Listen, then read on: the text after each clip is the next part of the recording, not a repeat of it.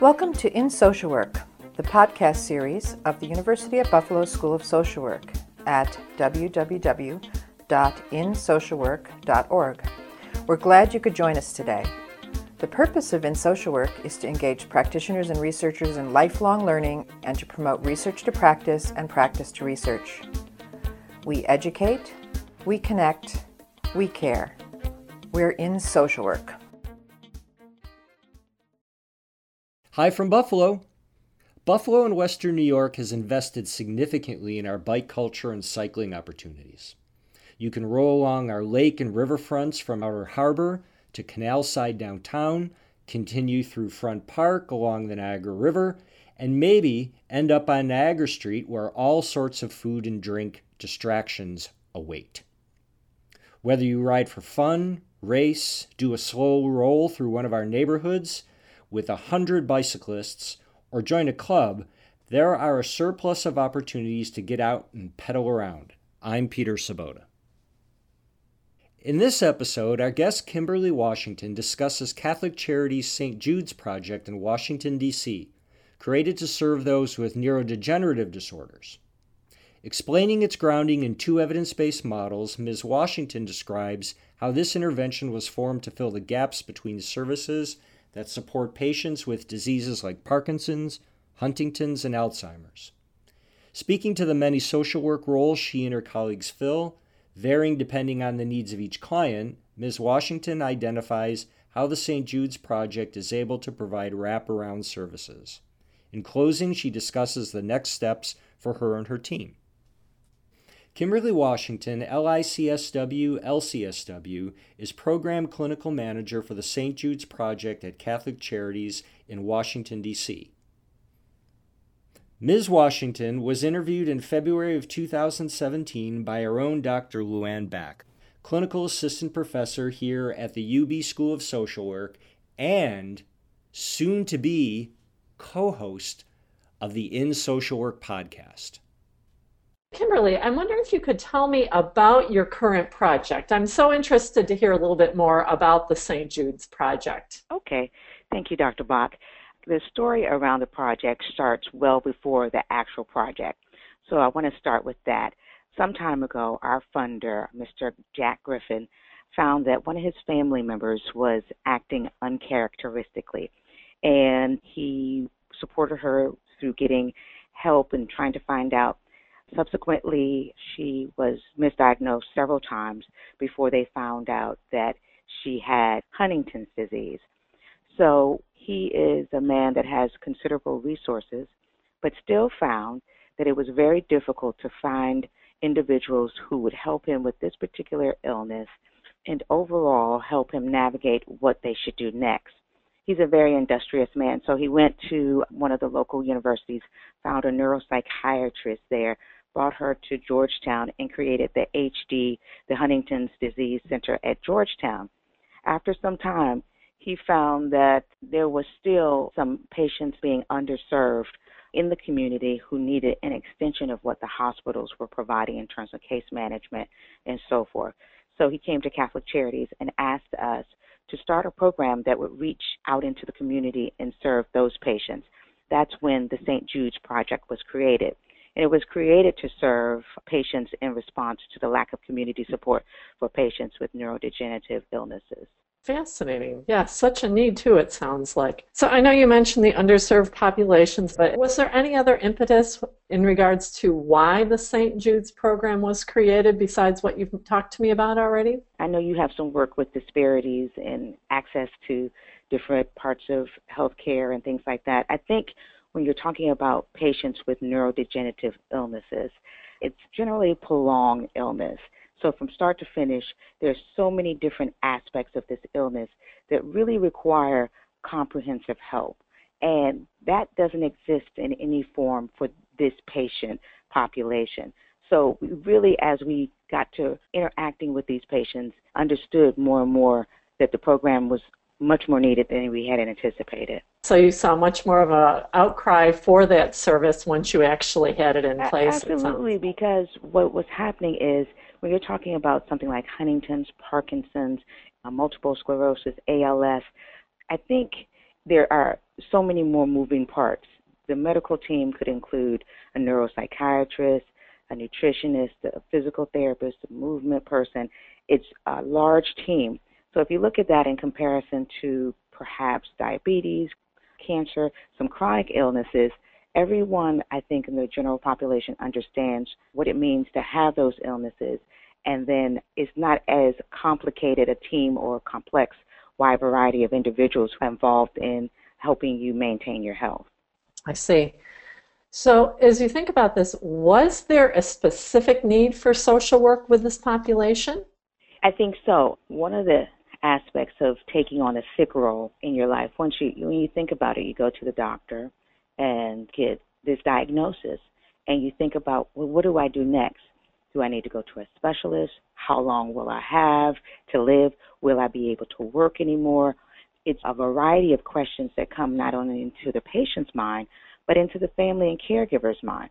So everything for them might change just that quickly with a diagnosis of a neurodegenerative illness. Is their home appropriately outfitted for the progression of their illness? Will they have mm-hmm. to be in mm-hmm. long term care? So, as you can imagine, the emotional stress of having an illness like that is not only uh, for the patient, for their family and it impacts the family in ways you couldn't imagine. And there are some of these individuals who are older in age and some who are younger and who have children, and they want to see those children grow up and how do they provide for their children with an illness like this. So, mm-hmm. as you can imagine, the need for the therapeutic piece of our social work was great, supporting these individuals, helping them through the adjustment phase, understanding that they're grieving their old life, things like that. As you know, I've done some work with the older population. You did mention aging as being one of the populations that are impacted with this disorder, but it's across other disorders for older adults. For example, dementia, Alzheimer's. Once Absolutely. they receive that diagnosis, it can drastically change things in Absolutely. much of what you're mentioning that you do need to make sure that people are equipped to move forward the best they can with their caregivers. As you can imagine, Dr. Bob, just one aspect of the emotional adjustment, if the person that has the illness or their family members are in denial or lack the awareness around what they need to do. And there's that lag time of them addressing this through some kind of medical team. Sometimes the symptoms can progress even more quickly than if they were to at least have some medication to address the symptoms, have some appropriate physical activity or different therapies that would help them that's just one aspect being in denial or having that, lacking that awareness around the fact that there needs to be some sort of care plan can mm-hmm. be just one snag an aspect of the need for social work that have that professional come in and use some therapeutic tools to help you address the underlying issue around your denial. Kimberly, what does the St. Jude Project provide to patients with these disorders? Generally, we provide something that's community based, patient centered, collaborative, therapeutic, and comprehensive. So, under that, in the community based heading of what we do, we go to the home. Okay, we go in the community. We go to doctor's appointments. We go to the grocery store. We go to the pharmacy. Wherever that patient might need our support, we go there. And as a social worker, I'm a firm believer that there's nothing like having eyes on patient and family in their community, where they are. And many things don't come up until you arrive. For instance, I was going to do a home visit with a patient. Her family was there on this occasion. She got up to go to the bathroom, and then they unleashed all of these issues that they had and that they were concerned about. And I said, You know, have you ever spoken to the patient about it? No, we haven't talked to her yet.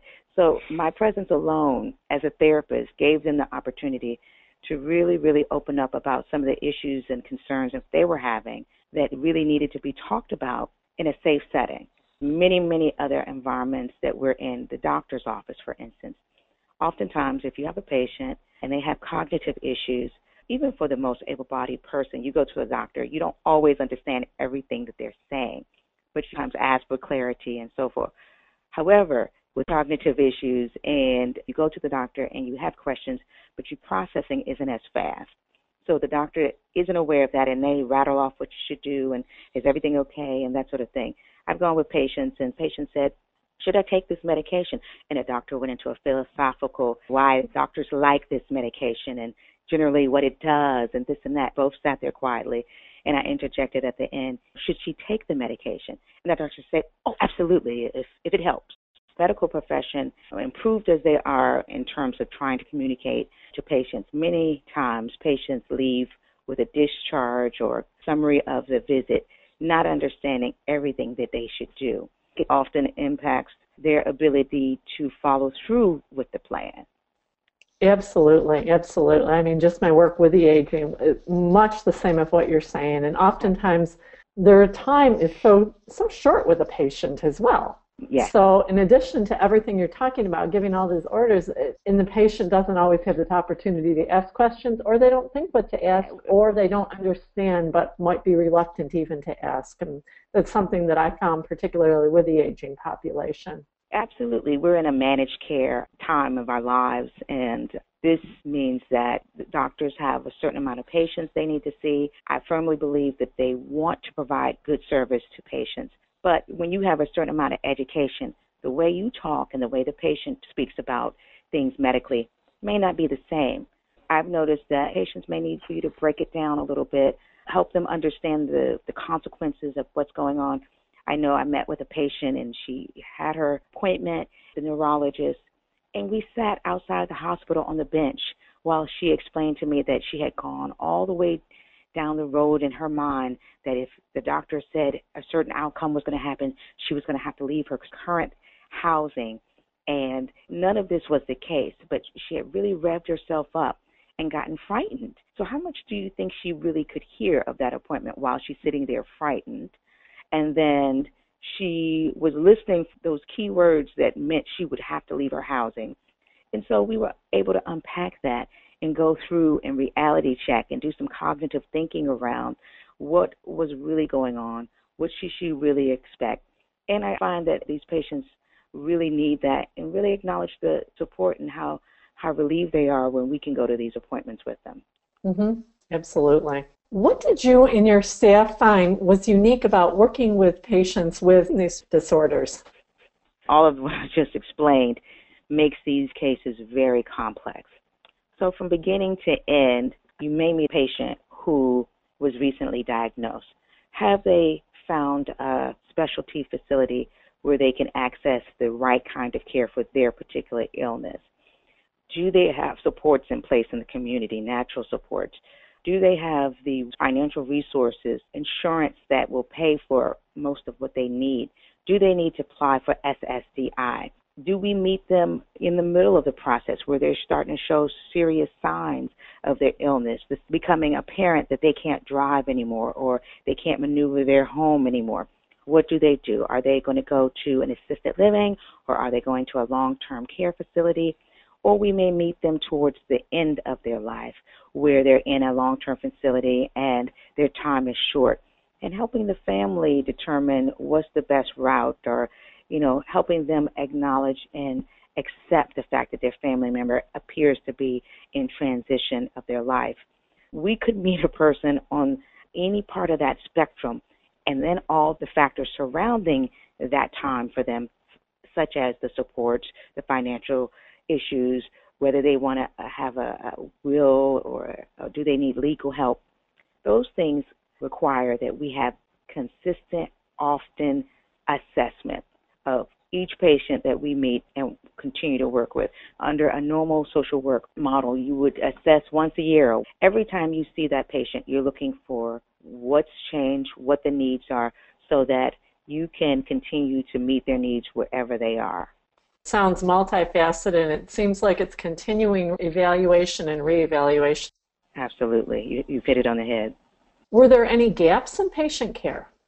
As I said, one aspect of it is when you have illnesses that are rarer, tends to be less medical resources and then community social services. So obviously something that's not as common. You can't find a doctor that specializes in it. You have to travel long distances to go to that doctor, things like that. Whereas if you have something more common, there may be a doctor right down the street that treats that illness. lack of resources also cause disparities with these patients. If you're one of those patients who don't qualify for the Medicaid uh, waiver program, mm-hmm. which would maybe pay for a lot of the different things you may need to stay in the home and so forth, then you're looking to pay for those out of pocket. Well, you're on SSDI, so you make just a little bit too much to qualify for that, right? Right. But you still need someone in the home. You still need transportation places. You still need food. Those kinds of things present huge gaps in care for a certain part of the population who don't have the right resources. Really, these programs are state by state. I work in the Maryland, Virginia, D.C. area right now. And so the counties that these individuals are in outside of D.C. makes a big difference in terms of what they offer through the Office of Aging and Disability that might be in that area. There's considerable variances between states and between areas within the state in regards to qualifying and mm-hmm. what the cost is that someone would need to pay. Another thing I found just in working with a waiver, it's depending on where you live, there can be a longer wait list. So I don't know if you've experienced. Oh my goodness, yes. The wait list and the individuals to coordinate the care is just so lengthy.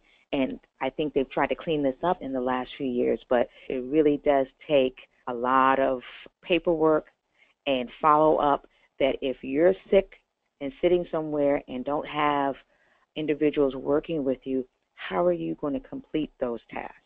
Locally, I work with the DC Office on Aging, and they are, have been working for years to really, really make sure that the, the system that they have in place is streamlined because they know that many people have been on these waiting lists for, for many years. And the program can only be effective if there is some internal, external, and community follow up to all the different parts that are required for patients to get on the program, uh, get assessed, and receive those services in the home. So we've talked about some of the uniqueness of working with this population and gaps. As you think about the population, how did these different distinctions in this population lead you to explore the expanded model of care? When you're thinking about uh, patients with neurodegenerative illnesses, it really the assessment and collaboration part of the model became really expansive. Yeah. We had to collaborate with so many different people, so many different community organizations and partners to get what each patient might need. So any given day, you might be working with a hospital, you might be working with uh, a local community organization that provides transportation or caregivers. So you know, you, generally you're working with the medical team, benefits, home supports, community organizations, and of course the patient and the caregivers. So it all has to be patient centered based on what the patient needs. I think it becomes really, really important to focus on those two issues assessing and then coordination and collaboration from what you find the needs of the patient are. As a social worker, you want to make a few calls, get these things in place for the patient, and then kind of follow up on whether there was follow through and how it all worked out. However, you know, when there's so many people uh, involved, just a lack of a return call from one organization can stall a process in a way that is damaging to your client. And then sometimes there just isn't the level of responsiveness that you would like. That's where your social work skills come into place. And I find that you just have to be tenacious and make sure that these patients get what they need. All of those different parts, of course, as a team, we have to be organized. And then, you know, all the different people we're following up with, we have to develop the kind of relationships with them that are exchanges and that they feel like it is beneficial for them to respond to us. Yes. And one thing you're mentioning as well, it's the individual in the home that's receiving these services. Oftentimes, they have a hard time tracking who's coming in and or, or who's not coming in. Exactly. I think that's part of the uniqueness of this program is that it focuses on caregivers as well. Call to you how it was for me to go to a home where I had previously met with the identified patient, but a whole new world of information was provided to me by her family. She lacks a lot of the awareness because she has medications and things like that that and she feels like everything is okay. But unfortunately, you know, the family was able to say these are some additional issues that are going on. So it's hard sometimes for a patient to see all the problem areas first and foremost, but also have all the energy and follow through that they need to sign all the paperwork, make sure it gets mailed, make sure it's back to the right person, call to make sure things have been followed through. I don't think you can expect a patient who has a serious illness, their symptoms are progressing, to really manage all that. I think it would be difficult for anyone. So how did research on the evidence on patient navigation and care inform the way that you thought about providing comprehensive social work to this population?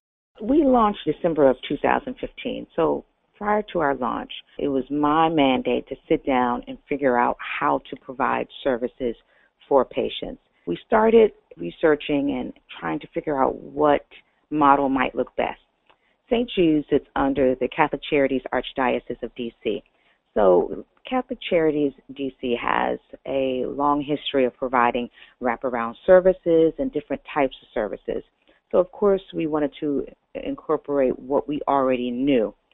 But as I started to research, I came across patient navigation, which was a natural fit. But patient navigation, which was created by Harold Freeman in the 80s to address disparities in cancer patients of color, primarily African American and Latina patients in order to help them get greater access to care and then also manage their care better. So patient navigation in that sense was not going to be enough to really manage what we were doing with neurodegenerative illnesses. What we decided was that we needed patient navigation, what looked like patient navigation, and wraparound services, which came out of Alaska in the 80s to deal with youth who were struggling with challenging behaviors. They had to work in wraparound services with the family to get these children into care that would help them eventually go back into the community. So we put these two evidence based models together and call it therapeutic patient navigation. So evidence based practice had everything to do with how we set up model of care two very successful programs that dealt with some kind of semblance of our population, but not the population. Because what we found is there was nothing in terms of a social work model that looked like what we needed to provide. I see, I see. Parts of this actually laid the foundation for the model moving forward. It gave us the framework, and of course, we had to adjust because what we were doing was now out in the community, but in different public institutions, working collaboratively. So we were bringing so many different pieces together. No one model represented it, and we really had to mm-hmm. create something, and it, it just became more and more obvious. What are your program goals? Well, first and foremost, just to frame it, most outcomes with regard to health programs or patient programs look to improve the patient's health with progressive illnesses like Huntington's and Parkinson's and such, there's no way to do that. These are illnesses. They're going to come along and go in the direction of probably more symptomatic and then an end of life. So we knew that that couldn't be the outcomes for us or the goals for us. The foundation of our relationship with the clients is a therapeutic relationship. So we base our most important goal on therapeutic alliance. We want to make sure that the patient feels supported and that they feel heard and that they feel like they have someone to walk through their health journey with. And how do you go about measuring this? We use surveys. We check in with the client on a regular basis. Is everything okay? Even after each session, sometimes I'll speak with the client and say, Did our session today make sense? Was it helpful? And then quarterly, we give surveys to make sure that the clients feel comfortable, that they feel supportive, and that you know we're doing a good therapeutic job with that client. You know, and that speaks to our another goal that we have. This secondary goal is to provide each patient with supportive interventions pertaining to their illness care. We don't just go have therapy with them. Obviously, we do case management, triaging, and things like that. So, like you said, with their providers and such, we make sure that we've implemented some interventions that help them maintain their care or plan their care or different aspects of their illness care. So that's another essential goal that we have, and, and we generally measure that by taking a look at our database to see what kind of services we provided and making mm-hmm. sure that 80% of our patients have received some sort of intervention from us. How will you follow up on the effectiveness of this program model?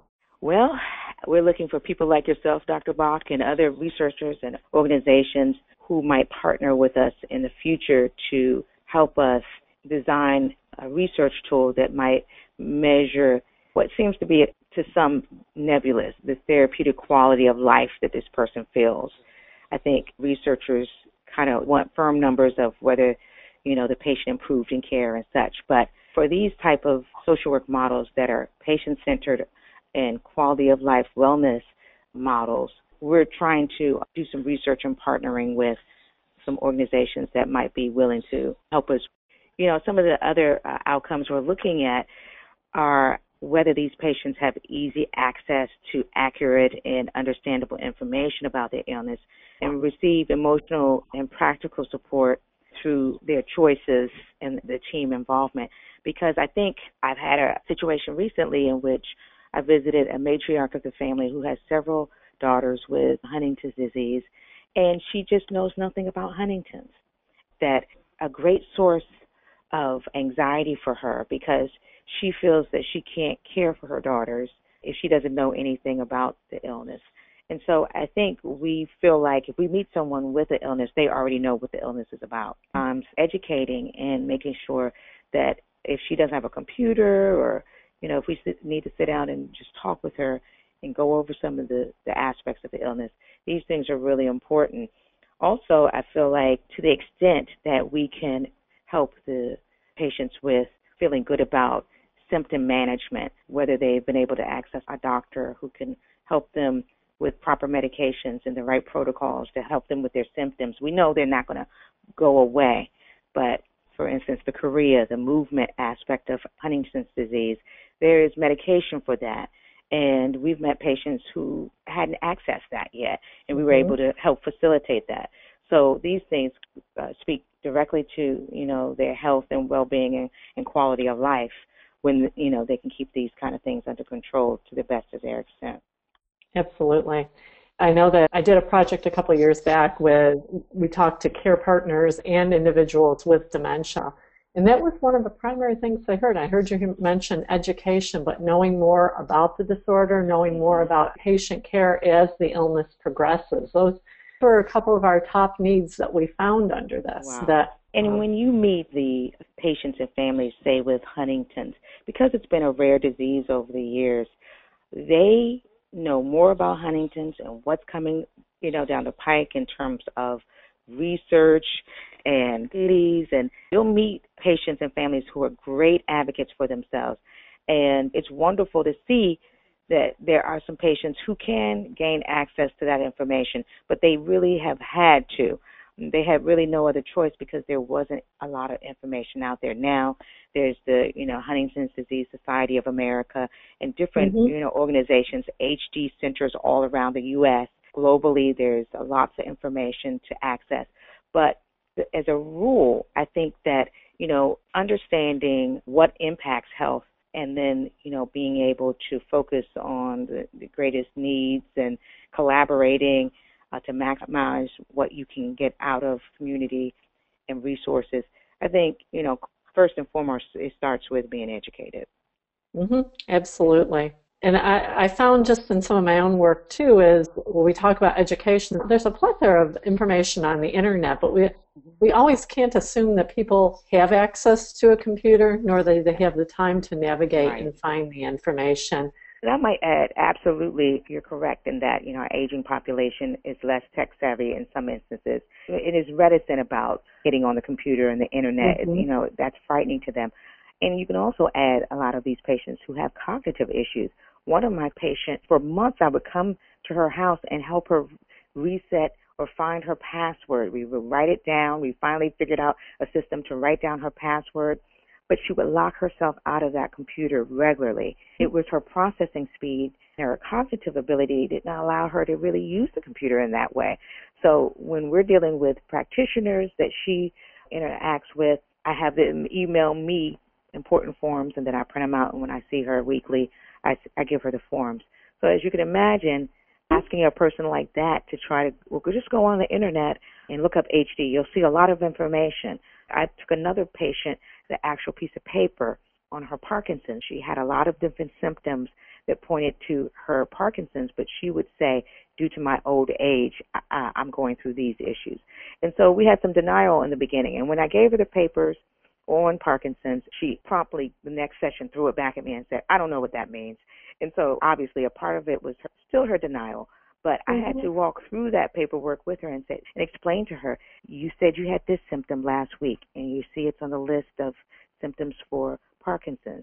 You said you had the next symptom. And so we went over it slowly and it took her maybe seven months, but she finally would acknowledge her Parkinson's and do exactly what the medical team reminded her to do. And we even go on walk during our sessions because movement is one of the primary tools that help Parkinson's. So during our walk, we walk through the neighborhood, talk over everything, and then we end at a bench somewhere. And then she has paperwork to give me or things she wants to show me. But that's a part of our social work practice is to mm-hmm. walk during our session, to model what behavior she needs to continue on through the rest of the week. So you have to bring information to the clients in the way that they understand and can utilize because, you know, it doesn't, and a great idea is never a great idea unless someone can really use it. How have your patients responded to the social work model? I think they have welcomed it with open arms. Many of them did not want to focus on uh, having a social worker help them, but they were able to utilize the care. They found that it was just so relieving to have someone to talk to, first of all, someone who understood the illness and the, the impact that it can have on them and their family. Many times they actually just need us. They need us to help them with issues and challenges that they may be having. So, you know, they're very happy and relieved to have the help to really unpack what's going on, how should they go about planning, things like that, and to also access that care and the services in the community. Many times they just don't know where to start, and you know we can walk through that with them. And so far, we've had really good results on the surveys. You know, always adjusting to when certain things don't work as well, making sure that we follow the direction of the patients and what they need. So, eh, one of the closing questions I want to ask mm-hmm. anything else that's next for you with this program? Well, I think I had a steering committee meeting probably this week, and, you know, we're really going to try to uh, publish. I have an article in the new social online social work magazine about patient centered care. But we really want to take this model and put it out there to peer review so that we can get that critique back and make it into a model that others may be able to utilize if they're serving this population. It's a great idea. It's about me sitting down and making sure that I have the time and you know, collaborate with some others at the agency to, to make sure this happens. And then, of course, the further branding of the, the program so that whoever needs to utilize it can do so. And, you know, it is a grant funded program uh, through the Griffin Foundation. The funder wants us to think outside the box, to innovate. And so that's given us great freedom to kind of explore what is the scope of our social work practice? What is evidence based? and how to bring those two together to push it push the line a little bit further. You know, we want to make sure that this program has some sustainability financially through, you know, gaining more grants and finding ways to collaborate with other partners who can contribute as well. I definitely encourage you to get it out there as far as publishing because it is a little bit different model. You mentioned you looked at some of the evidence yeah. and developed your own model of care. So I think it's re- it's really critical. I think it's coming. We have been operating just over a year, but you know it's been exciting and really mm-hmm. refreshing because I feel like this is what I went to social work school to do, to work with patients in a way that's meaningful. It's not always going to be meaningful in making them better and they're going to live forever, but it is meaningful when you see the look of relief on individuals' faces when you arrive and they can talk to you about things that are really, really um, concerning them. And, and you have some, some answers for them or you help them work it out. It's really been an exciting program for me to, to launch. And as the clinical manager of this program, you know, really sink my teeth into so many different aspects of, you know, how it runs, the outreach, the branding, and direct service. You rarely get the opportunity to uh, do all those things in, in one position. Absolutely. Makes for busy days, but I, I, I it does. It. But it sounds very rewarding. Absolutely. In closing, is there anything else you'd like to add? No, I think you know I've enjoyed talking to you, and I really appreciate the work you've yeah. done. I'm I have a real passion for the aging population. Well, Kimberly, it was such a pleasure to talk with you. I mean, you've done some fantastic work with the program, and I congratulate you on the work that you've done. Well, thank you so much for taking the time to speak with me today. Thank you. You've been listening to Kimberly Washington describe neurodegenerative disorders on In Social Work.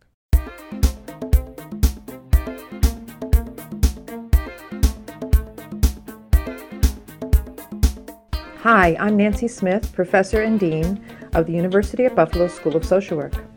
Thanks for listening to our podcast. We look forward to your continued support of the series.